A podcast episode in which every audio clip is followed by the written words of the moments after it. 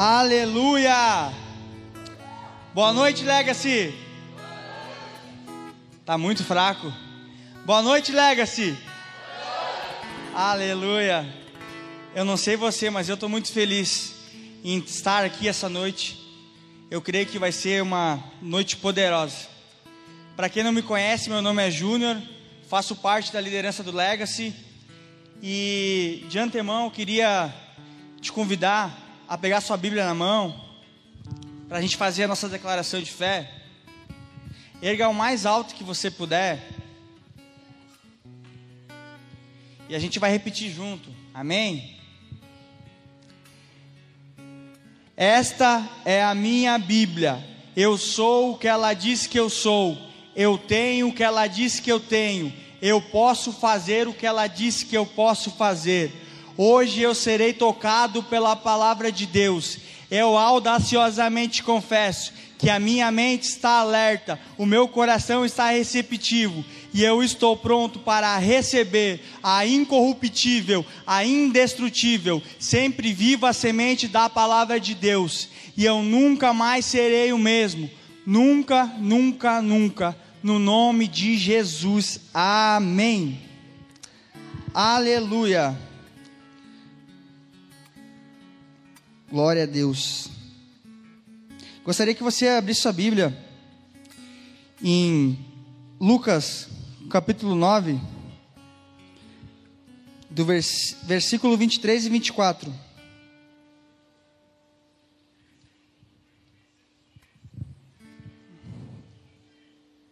Lucas, capítulo 9, versículo 23 e 24. Hoje o título da mensagem é Perder para Ganhar. Aleluia. Eu confesso que quando eu estava tendo meu tempo com Deus e, e ouvindo dele, né? O que ele queria compartilhar com a gente, eu fiquei muito, muito, muito, muito, muito mexido. Porque essa palavra veio muito de encontro ao meu coração. E quando fala em perder, a gente não gosta, né? Porque a gente é muito egoísta muitas vezes.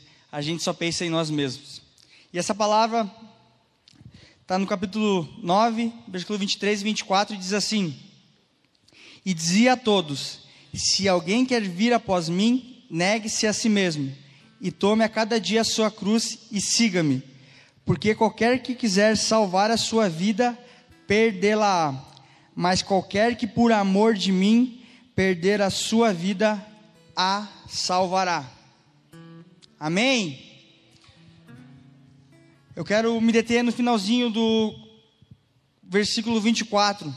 Diz assim: Mas qualquer que por amor de mim perder a sua vida, a salvará. Perder significa renunciar. A gente foi chamado por Deus a gente foi conectado novamente com Deus, a gente aceitou a Jesus, e muitas vezes, muitos pregadores, muitas igrejas, muitos, muitas pessoas pregam que o Evangelho ele é romântico, é o Evangelho que vai dar tudo certo, é o Evangelho que a gente não passa por dificuldade, é o Evangelho que a gente não passa por momentos difíceis. E eu quero desconstruir isso na, nossa, na, na sua mente essa noite, porque eu fui desconstruído.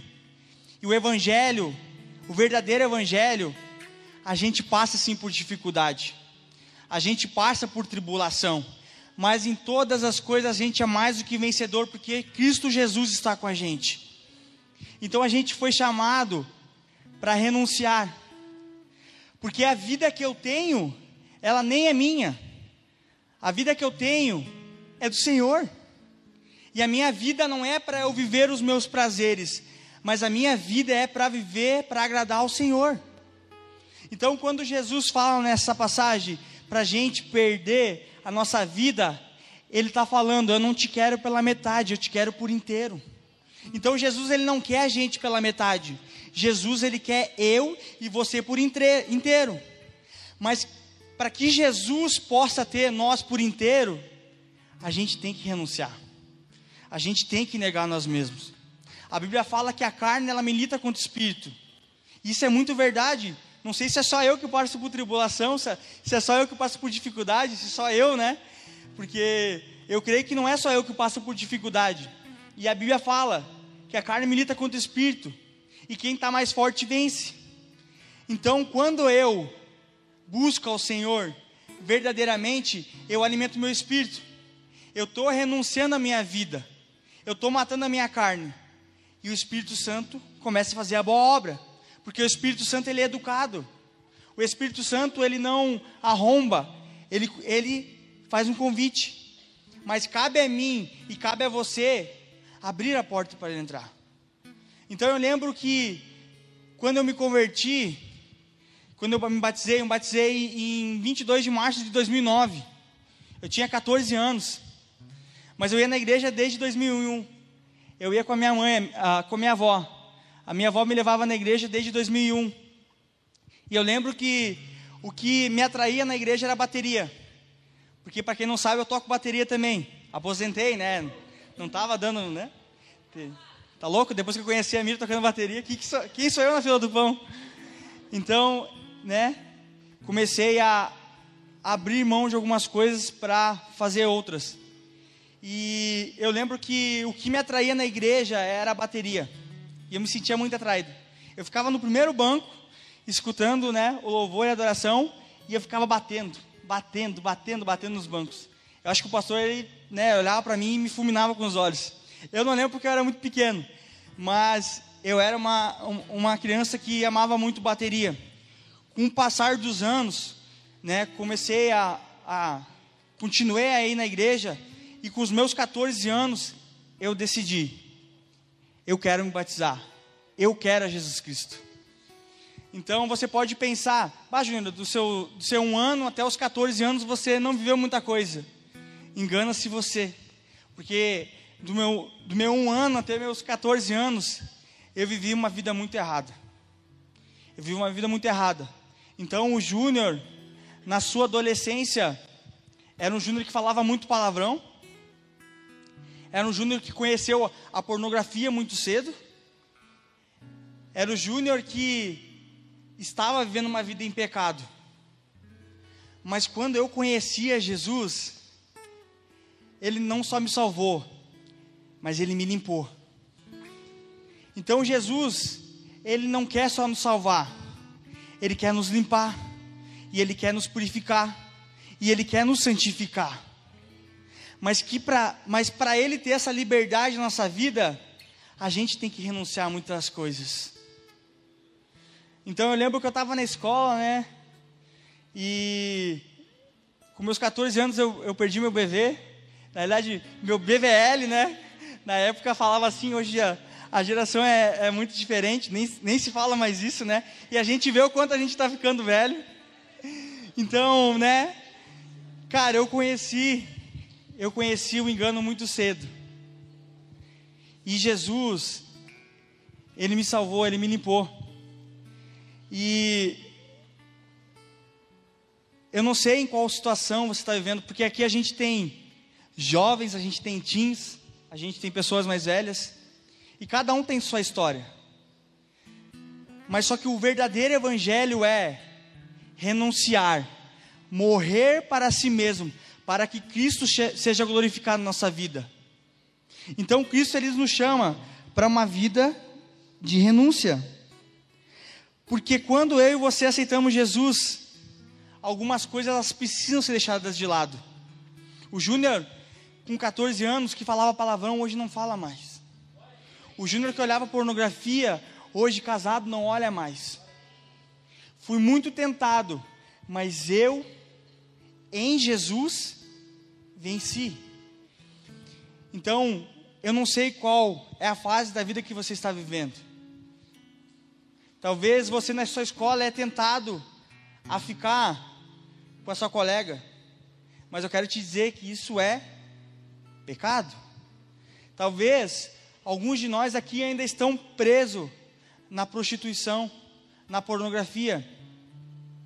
Eu quero te dizer que é errado.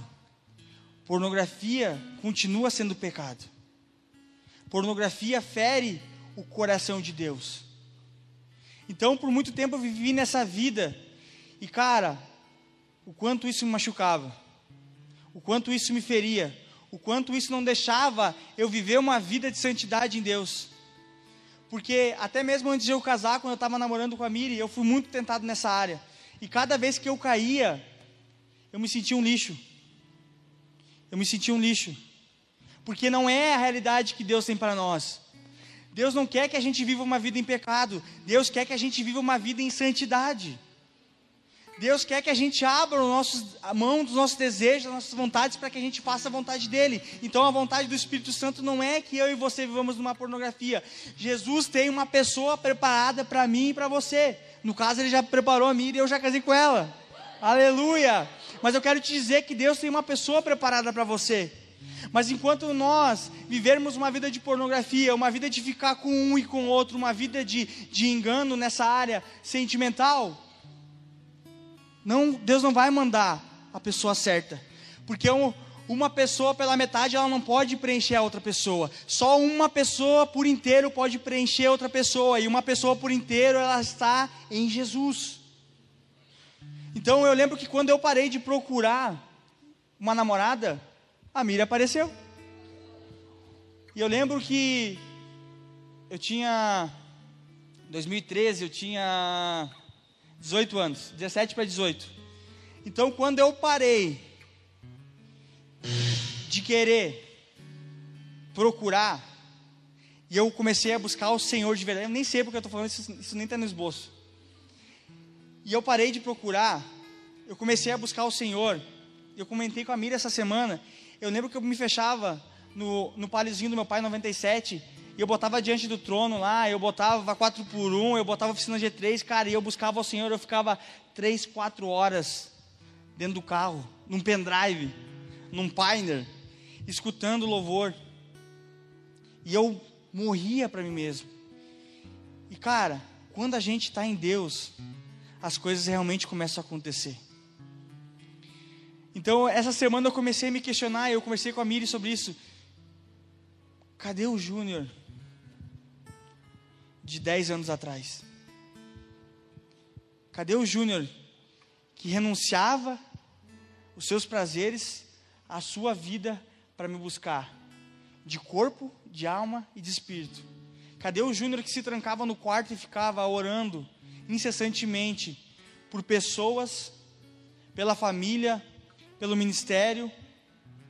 Cadê aquele Júnior que tinha aquele brilho nos olhos? E eu comecei a me questionar essa semana eu falei, eu estou muito longe daquele Júnior de 10 anos atrás. Mas eu quero te dizer nessa noite que o arrependimento, ele quebra todo julgo e toda acusação. Então, tudo que eu vivi de bom, eu posso ver de novo.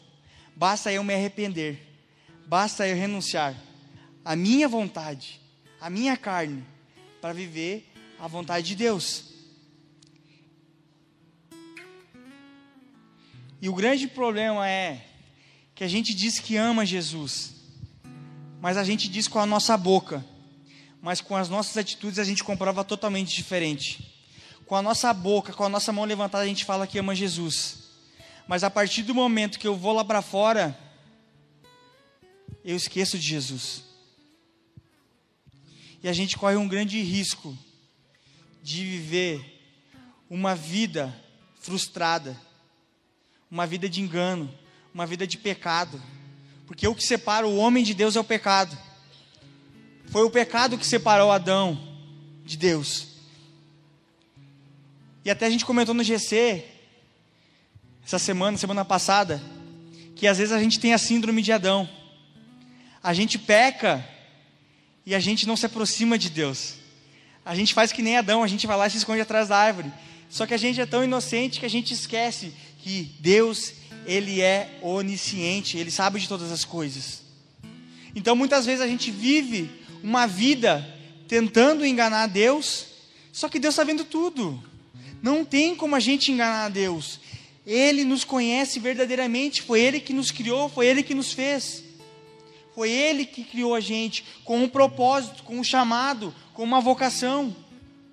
O nosso maior chamado é conhecer a Deus porque eu nunca vou saber o que eu tenho que fazer se eu não conhecer a Deus. Então, quando eu comecei a buscar a Deus no secreto, eu comecei a me descobrir quem eu era em Deus. E eu comecei a morrer, eu comecei a perder. Então, para que outros possam viver, é necessário a gente morrer. Cristo, ele morreu, ele perdeu, mas a gente ganhou, e a gente ganhou a vida eterna. Então, para que outros possam viver, a gente precisa morrer, porque o Evangelho não tem a ver com nós, o Evangelho tem a ver com Jesus. Então, quando eu nego a mim mesmo, quando eu nego a minha carne, quando eu, não vivo uma vida de pecado, eu estou negando a mim mesmo, mas eu estou glorificando a Deus. E é esse, é essa vida de santificação, é essa vida, é nesse lugar que Deus quer que a gente esteja. E falar de renúncia, falar de morte, é inevitável. É impossível não falar do apóstolo Paulo. Paulo era um fariseu. Paulo perseguia os cristãos. Paulo matava cristãos. Mas um dia, eu lá atrás, tive um encontro com Jesus, genuíno. Um dia, você teve um encontro com Jesus genuíno. Um dia, Paulo teve um encontro com Jesus genuíno. E olha só o que o texto diz. Atos capítulo 9, versículo 3 ao 6. Quando se aproximava de Damasco, de repente uma luz do céu brilhou ao seu redor. Ele caiu no chão e viu uma voz lhe dizer: Saulo, Saulo, por que você me persegue? Quem és tu, Senhor? perguntou Saulo. E a voz respondeu: Sou eu, Jesus, a quem você persegue. Agora levante-se e entre na cidade, onde lhe dirão o que fazer. Então Paulo teve um encontro com Jesus. E quem tem um encontro genuíno com Jesus nunca mais permanece o mesmo. Quem tem um encontro de verdade com Jesus nunca mais permanece o mesmo. Eu não sei você, mas eu creio no toque de Jesus. E Paulo renunciou a sua vida em amor ao Evangelho. Se a gente pegar o Novo Testamento, praticamente foi Paulo que escreveu. Mas um dia Paulo renunciou à sua vida, Paulo negou a si mesmo, e Paulo nos deu o maior exemplo, que é negar a si mesmo. Para que outros possam viver, é necessário a gente morrer. Então, se eu e você estamos aqui ouvindo o Evangelho, se eu e você estamos escutando da palavra, tem muito a ver com a morte de Paulo, tem muito a ver com a renúncia de Paulo. Olha só, Olha só o que aconteceu com Paulo. Paulo foi preso. Não sei se você lembra. Paulo e Silas na prisão. Paulo foi preso. E mesmo assim, ele não murmurou ao Senhor. Eles cantavam, eles louvavam o Senhor na prisão. Paulo passava por dificuldade, Paulo passava por luta, e mesmo assim ele não deixava de glorificar o Senhor. Eu e você passamos por problemas, passamos por dificuldades e a gente acha que é o inimigo se levantando, e quando na verdade é Deus nos provando para que a gente seja provado. Então a gente vai passar por tribulação, sim, a gente vai passar por momentos difíceis, sim, mas maior é o que está em nós do que o que está no mundo. Quando Jesus morre, Ele não nos deixa órfãos, ele envia o Consolador, ele envia o Espírito Santo. O Espírito Santo ele já não faz visitação, mas ele faz morada. O Espírito Santo ele não está sobre nós, ele está dentro de nós. Então tudo que eu e você precisamos, nós já temos, que é o Espírito Santo. E Paulo tinha o Espírito Santo, e só uma pessoa cheia do Espírito Santo consegue, em meia tribulação, consegue, em meia luta, em meia dificuldade, louvar o Senhor. Quando eu e você estivermos passando por perseguição, quando estivermos presos, eu quero te convidar, o Espírito Santo está te convidando. Louve ao Senhor, cante ao Senhor. Paulo passou por açoites, Paulo foi açoitado, Paulo ele passou por naufrágios, Paulo ele passou por apedrejamento. Eu não sei se você já parou para pensar, mas Cara, se eu levasse uma pedrada, meu Deus do céu, eu já me jogava no chão, já me fingia de morto. Imagina tu ser apedrejado ao ponto de a Bíblia dizer que parecia que Paulo estava morto. Paulo tinha todo o direito de não querer mais pregar o Evangelho. Mas a Bíblia diz que passou um tempo, Paulo ele se levanta e ele vai pregar o Evangelho de novo. Cara, Jesus está chamando a gente morrer, morrer, morrer, morrer para nós mesmos. A gente está aqui como um peregrino, a gente está aqui de passagem. Cristo quer ser glorificado através de nós, mas a gente não pode ser mimimi. A gente não pode passar por um momento de dificuldade e já negar Cristo. Ah, Jesus, eu não quero mais seguir você, eu não quero mais pregar sobre você, eu não quero mais ir num culto, não quero mais na igreja, não quero mais participar de um GC. E na realidade Deus está forjando o nosso caráter. Paulo ele foi picado por uma serpente. Paulo passou fome e sede, jejum, muitas vezes. Eu e você, a gente não, consiga, não consegue ficar dois dias sem comer. A gente não consegue fazer jejum. Eu não consigo muitas vezes fazer jejum, é, para mim é uma dificuldade. Para mim, ler a Bíblia e orar não é uma dificuldade, mas jejum, meu Deus, eu vou contra muito a minha carne. Quando a gente tem encontro com Deus, 40 dias de jejum, minha carne grita. Minha carne grita mas para que outros possam viver, é necessário morrer. A gente precisa viver o verdadeiro Evangelho, que é o negar a si mesmo, que é tomar a nossa cruz e seguir a Jesus. Então eu não sei o que você, o que nós precisamos perder. Nessa noite o Espírito Santo ele está fazendo um convite para a gente perder algumas coisas. Tem algumas coisas que a gente carregou no meio da caminhada. Tem muita coisa que a gente carregou. E nessa noite o Espírito Santo não quer mais que a gente carregue. Nessa noite é necessário deixar coisas que nos afastam de Jesus. É necessário deixar situações não guiarem mais as nossas vidas. A gente não é movido pelo que a gente vê e pelo que a gente sente, a gente é movido por fé, a gente é movido por convicção.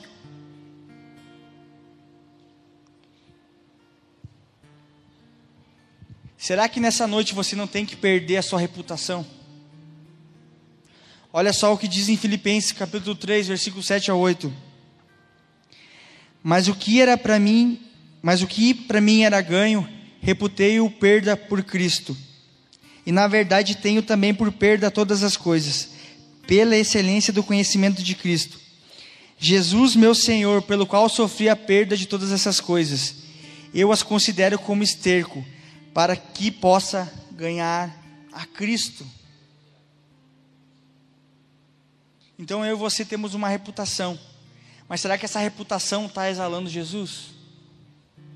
Será que quando as pessoas olham para nós, elas conseguem ver Jesus? Será que a gente é a Bíblia que as pessoas leem? Porque muitas vezes essas pessoas não vão ter a oportunidade de ler uma Bíblia, mas elas vão ter, uh, poder olhar para nós e ver Jesus. Será que as pessoas estão vendo Jesus através de nós? Será que a nossa reputação é aí, aí fora?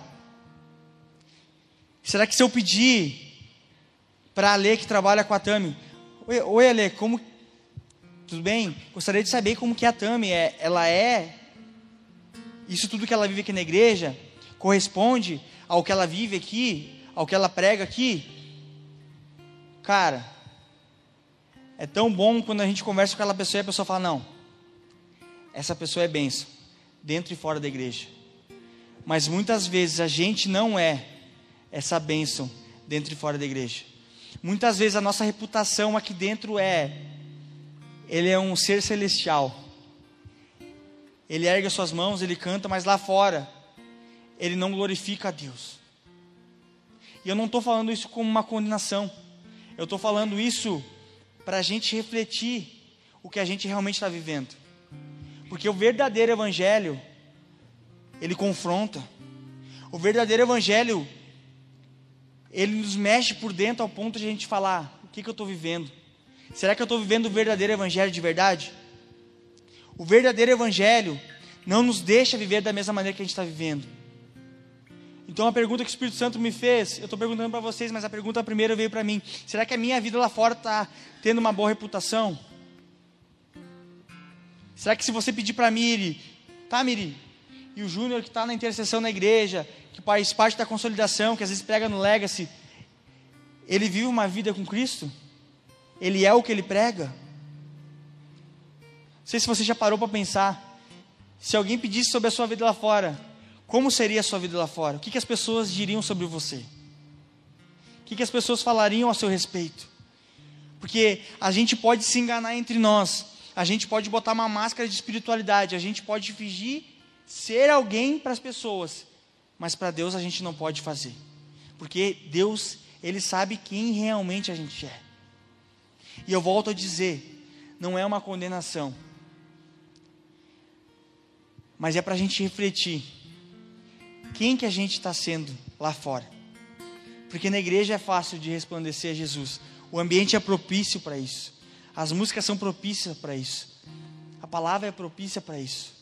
Mas lá fora, quando o nosso pastor, o nosso líder de GC, não está nos vendo, quem a gente é de verdade?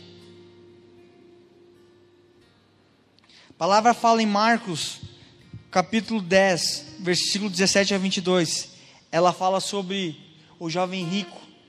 E a Bíblia fala que o, que o homem rico ele não quis vender os seus bens. Ele amou mais a si do que a Jesus. Quantas vezes nós somos egoístas, pensamos só em nós e não pensamos no nosso próximo? O Evangelho é aquele que mais serve, ele é o maior. Aquele que lava os pés, ele é o maior. Aquele que dá a sua vida em prol do outro, ele é o maior. Aquele que nega-se a si mesmo, aquele que morre para os prazeres da sua carne, aquele que considera tudo como esterco para ganhar Jesus, esse é o maior. E nessa semana eu me peguei. Será que eu estou negando eu, me negando? Será que realmente eu estou vivendo uma vida condizente à palavra de Deus? O jovem rico, ele amou mais o dinheiro do que a Deus, do que a Jesus. E quantas vezes a gente não faz isso? Quantas vezes a gente ama mais ao dinheiro? Quantas vezes a gente ama mais o Instagram?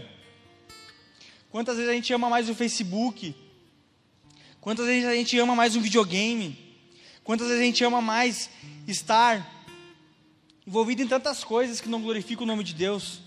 E eu não estou falando que essas coisas são erradas, mas a pergunta é: o quanto eu tenho vivido me relacionando com Jesus e quanto eu tenho vivido para as outras coisas? Será que se eu pôr na, na balança, a minha vida com Deus vai estar melhor do que as coisas que não são de Deus?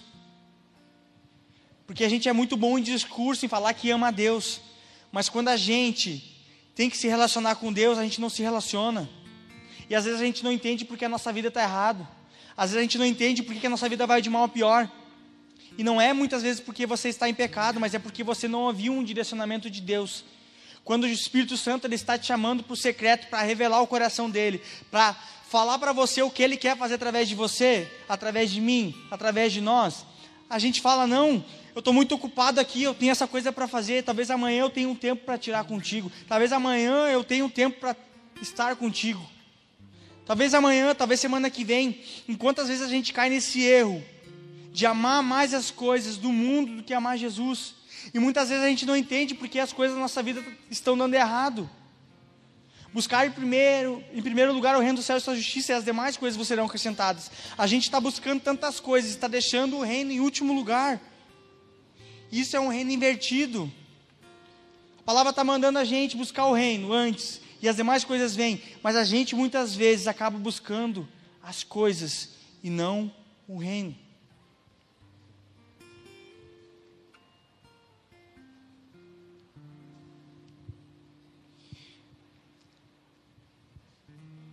Abraão. Abraão tinha uma vida antes de conhecer a Deus. Abraão abriu mão da sua parentela, ele abriu mão do seu conforto para ir para uma terra onde ele nem conhecia, onde Deus ia mostrar para ele.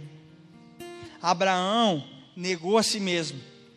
Ele não estava vendo, ele não estava sentindo, mas ele creu na palavra de Deus. Quantas vezes Deus nos chama para ir para um lugar, sair da onde a gente está escondido, sair da zona de conforto, sair do, do conformismo, para ir para um lugar onde a gente não depende de nós mesmos, mas depende do Espírito Santo. Muitas vezes nós queremos fazer na força do nosso braço, mas na realidade o Espírito Santo está convidando a gente para simplesmente descansar nele, porque ele vai fazer. Então eu lembro que quando eu estava em Caxias, para quem não me conhece, eu, eu, sou natural de Caxias do Sul, vim morar para Porto Alegre porque eu casei com a Miriam em 2020, em novembro. Cara, que luta foi para eu estar tá aqui. Eu não queria vir para Porto Alegre, eu relutava e Deus falava, e eu falava, não, não quero, eu quero ficar aqui. Aqui está muito confortável, eu tenho meu salário, eu tenho é, um emprego, eu tenho a minha família, eu tenho os meus pais, eu tenho tudo que eu quiser aqui, e eu não quero sair daqui. Até que um dia o Espírito Santo ele veio em confronto. Sai da tua terra, da sua, da sua parentela e vai para um lugar que eu vou te mostrar. E eu abri mão de mim. Eu abri mão do que eu queria para fazer a vontade de Deus. Eu não sou melhor que ninguém. Muitos aqui também já obedeceram a Deus e se moverem em alguma coisa que Deus mandou. Mas o Luiz Hermínio diz: Deus não responde perguntas, Deus responde respostas. Então, conforme a gente vai se movendo, Deus vai nos mostrando o próximo passo a dar. Se eu não tivesse vindo para cá, eu não teria o privilégio de conhecer vocês. Eu não teria o privilégio de ter uma amizade com vocês.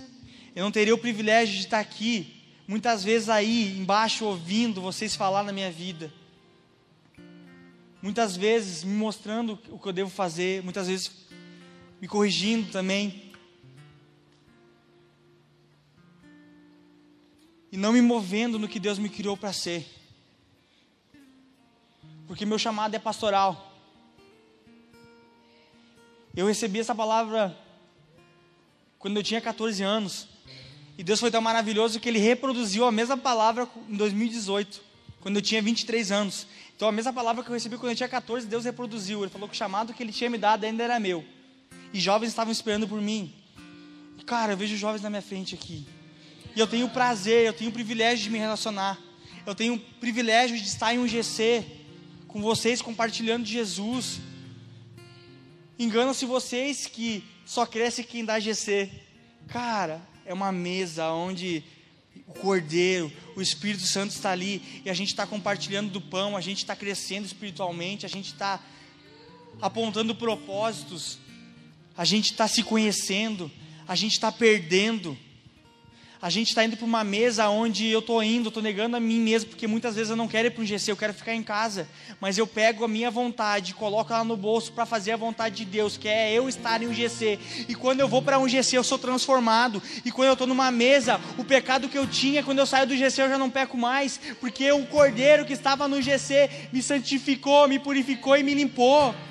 Então há poder no Evangelho, há poder no GC, há um poder em um culto de jovens. Há um poder sobrenatural.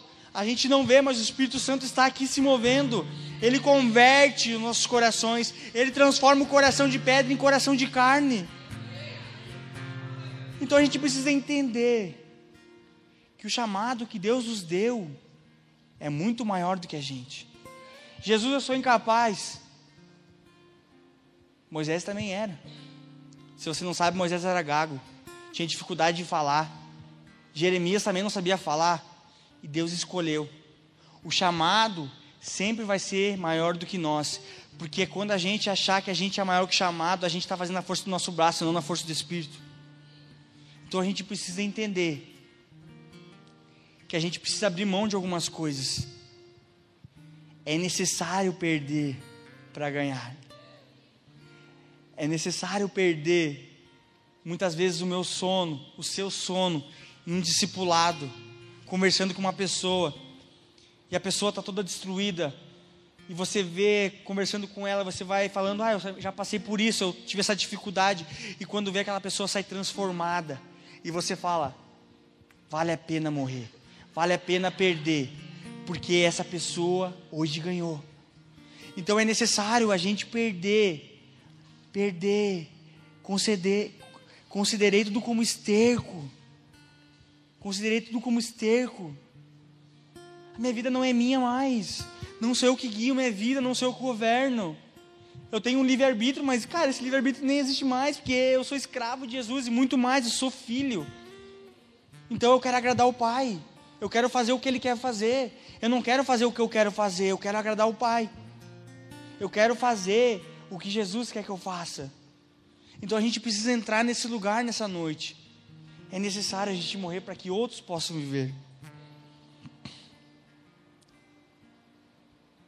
Então, nessa noite,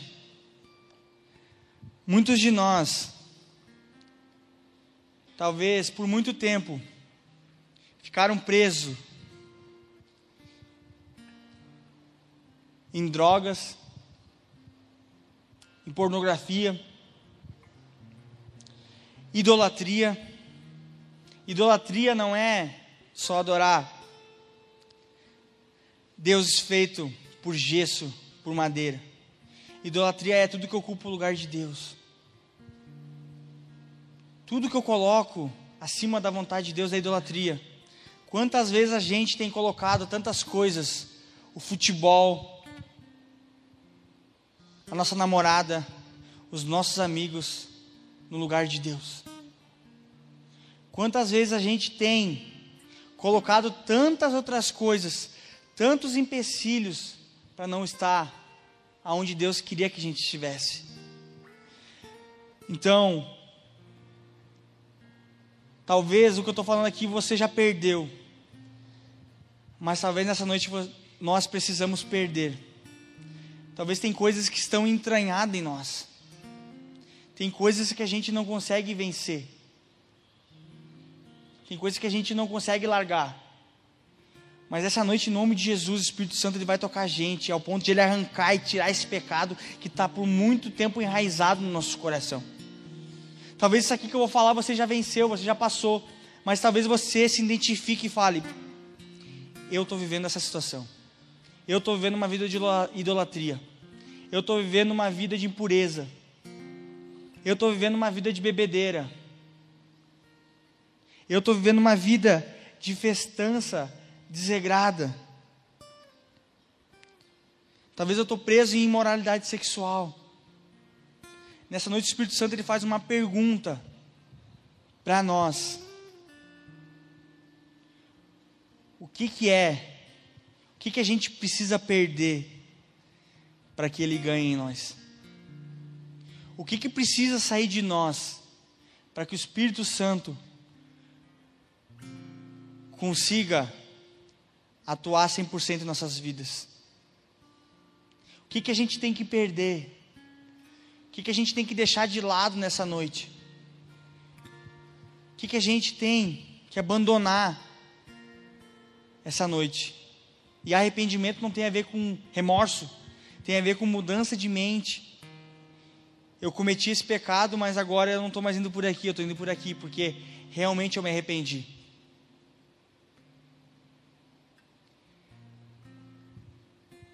Perder para ganhar. Perder para ganhar.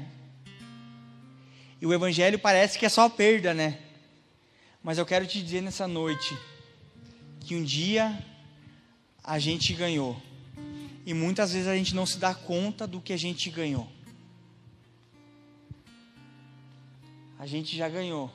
E muitas vezes a gente não percebe o que a gente ganhou. A gente renunciou à nossa vida.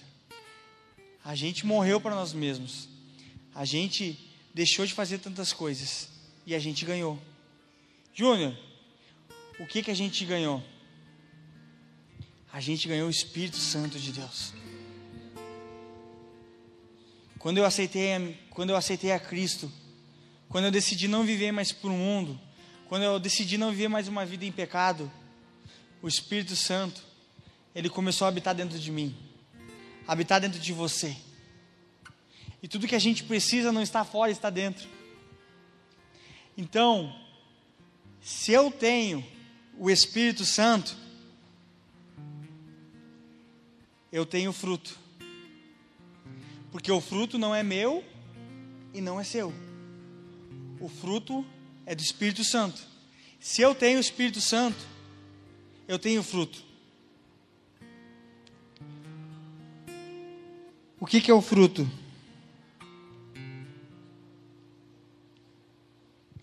O fruto é amor, alegria, paz, paciência, amabilidade, bondade, fidelidade, mansidão, domínio próprio. Gálatas 5, 19 a 23 diz isso. Isso já está dentro de você. Porque não é seu, é do Espírito. E se o Espírito Santo passou a morar dentro de você, um dia você perdeu a sua vida, mas você ganhou o Espírito. E automaticamente ganhando o Espírito Santo, você ganhou o fruto. Então, às vezes a gente diz que não consegue amar. E na realidade não é que a gente não consegue amar. A gente não está perdendo para que o Espírito Santo ganhe. A gente não está vivendo uma vida com o Espírito Santo ao ponto do fruto se manifestar em nossa vida. Paciência, mansidão. Eu tenho um amigo, nós temos um amigo, que o apelido dele é Mansidão Passa Longe. Então você já vê tudo, né? Mas, cara, ele veio como mansidão passa longe.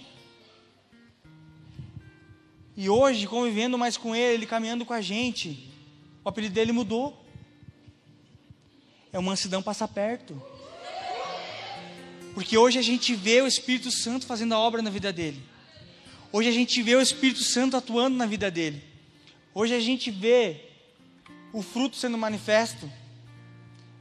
E o fruto manifestou na vida dele, mas o fruto também tem que manifestar nas nossas vidas. Se a gente tem o Espírito, a gente tem que amar, a gente tem que ser bondoso, a gente tem que ter paciência. Porque eu não sinto em ser, é algo que já é meu, é uma convicção, é algo que já é nosso. Eu não ganho só fruto, eu não ganhei só fruto. Eu ganhei dons. Dons é de, os dons são de quem? De quem que são os dons? De Deus? De quem que é? Me ajudem. De quem que são os dons? Espírito Santo. Se o Espírito Santo ele passa a morar dentro de mim, eu tenho os dons.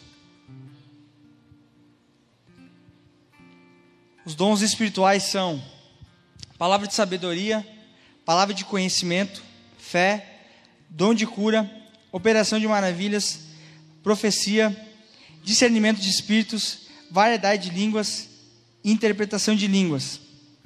1 Coríntios capítulo 12, do verso 8 ao 10. Os dons são habilidades que são dadas por Deus para nós, a igreja. Eles são essenciais para o nosso crescimento. Então, lá atrás, quando a gente renunciou ao pecado, a gente ganhou. Por que, que a gente não manifesta os dons? Porque a gente não pede. A Bíblia fala para a gente pedir os melhores dons.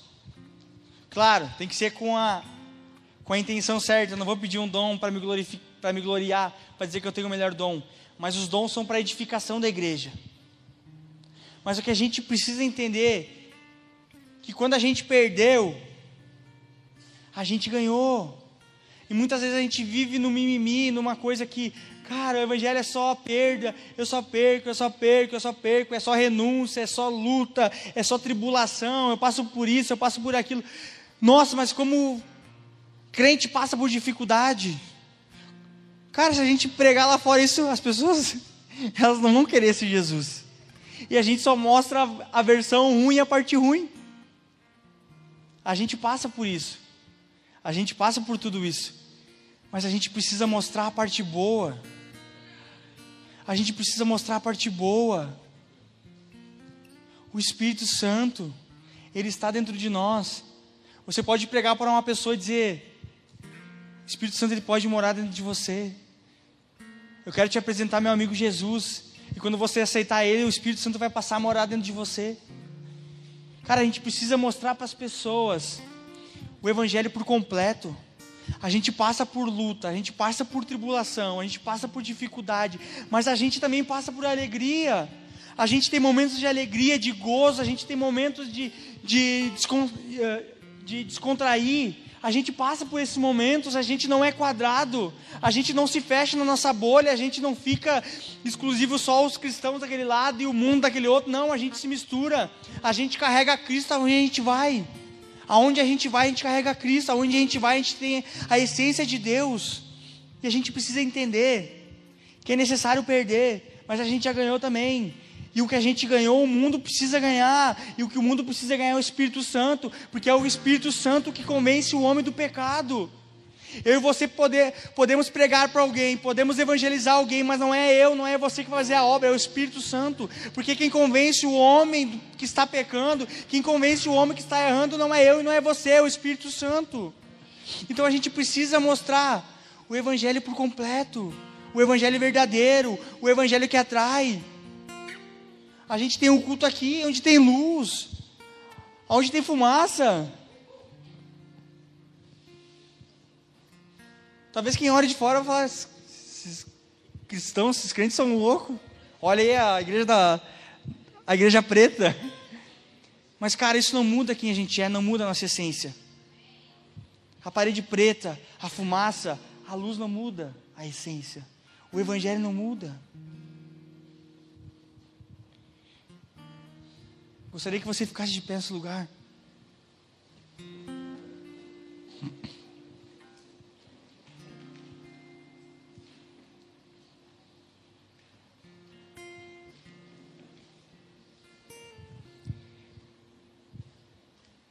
Primeira João, capítulo 5, do 11 ao 13. Pedi para o louvor subir. O texto diz assim: e esse é o testemunho. Deus nos deu a vida eterna. E essa vida está em seu Filho. Quem tem o Filho tem a vida. Quem não tem o Filho de Deus não tem a vida. Escrevi essas coisas a vocês que creem no nome do Filho de Deus, para que saibam que tenham a, para que saibam que tenham a vida eterna. Então, quando eu e você renunciamos à nossa vida de pecado, a nossa vida de engano, a gente ganhou. E ganhamos a vida eterna. Não, você não entendeu. Quando eu e você aceitamos a Cristo, quando nós negamos a nós mesmos, quando nós perdemos a nossa vida, nós ganhamos a vida eterna. Eu quero te dizer que essa vida aqui ela é passageira. Tudo aqui vai passar. Tudo aqui vai passar. A nossa vida não é aqui. A nossa vida é viver eternamente com o Cordeiro. Estevão, quando foi apedrejado, ele viu os céus abertos. Interessante que a Bíblia fala que Jesus está sentado. Mas a Bíblia, quando a Bíblia fala que quando Estevão viu os céus abertos, Jesus, ele ficou de pé para receber Estevão. Estevão foi uma pessoa que entendeu que é necessário morrer para que outros possam viver. É necessário morrer para nós, para viver a vida de Cristo. Cristo ele quer se manifestar em nós, mas Cristo ele não quer fazer coisas esporádicas, coisas esporádicas. Ele não quer fazer coisas de vez em quando. Cristo ele quer fazer em nós sempre. Ele não quer que a gente tenha uma vida de segunda quarta e domingo, ele quer que a gente tenha uma vida de segunda a domingo de relacionamento com ele. A gente ganhou vida eterna. E a gente precisa andar à altura da vida eterna. A gente precisa andar à altura da vida eterna. nós ganhamos a vida eterna com Cristo. Quero convidar você a fechar os seus olhos.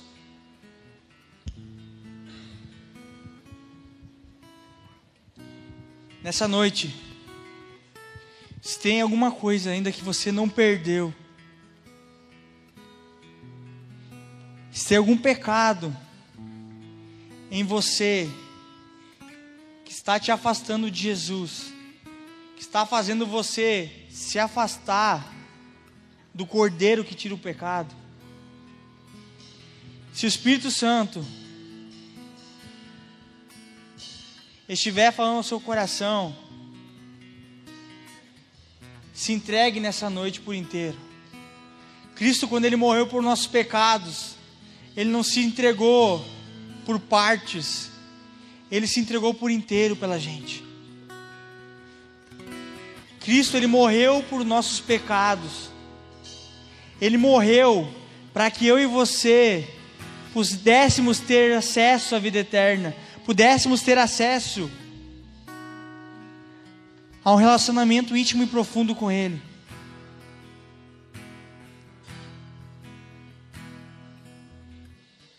Nessa noite, o Espírito Santo está nos convidando a realmente se arrepender, a realmente a viver uma vida que glorifica a Deus, uma vida em santidade, uma vida que a gente não pensa só em nós, mas que a gente pensa no nosso próximo. É tempo de a gente parar de pensar só em nós e começar a pensar nos outros. É tempo de a gente servir mais. É tempo de a gente começar a lavar os pés dos nossos irmãos. É tempo de a gente parar de ter ciúmes um do outro. É tempo de a gente parar de se comparar. É tempo de a gente parar ser imaturo em algumas áreas e começar a amadurecer em Cristo. É tempo de nós começarmos a perder. É tempo de a gente começar a negarmos a nós mesmos.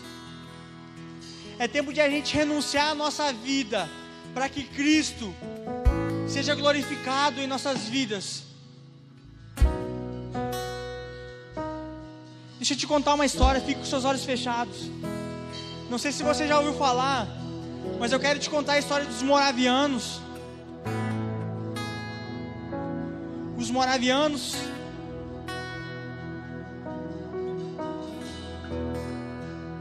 Eles começaram o um movimento em 1627. Levantaram uma torre de oração que durou mais de 100 anos. E um dia eles descobriram que em uma ilha tinha escravos que não conheciam a palavra, que não conheciam o Evangelho. E eles se colocaram à disposição para ir para aquele lugar. Mas o dono de lá disse que o Evangelho lá não poderia ser pregado, o Evangelho não poderia ser anunciado naquele lugar. Aquele lugar contava com mais de 3 mil escravos que nunca conheceram o Evangelho. Os moravianos pensaram: eles precisam ouvir de Jesus, eles precisam ouvir do Evangelho, esse Evangelho que cura, esse Evangelho que restaura, esse Evangelho que transforma, esse Evangelho que salva. A gente seria muito egoísta se a gente guardasse para nós esse Evangelho. E eles entraram em contato com esse homem. E eles se colocaram à disposição para ir para aquele lugar como escravos.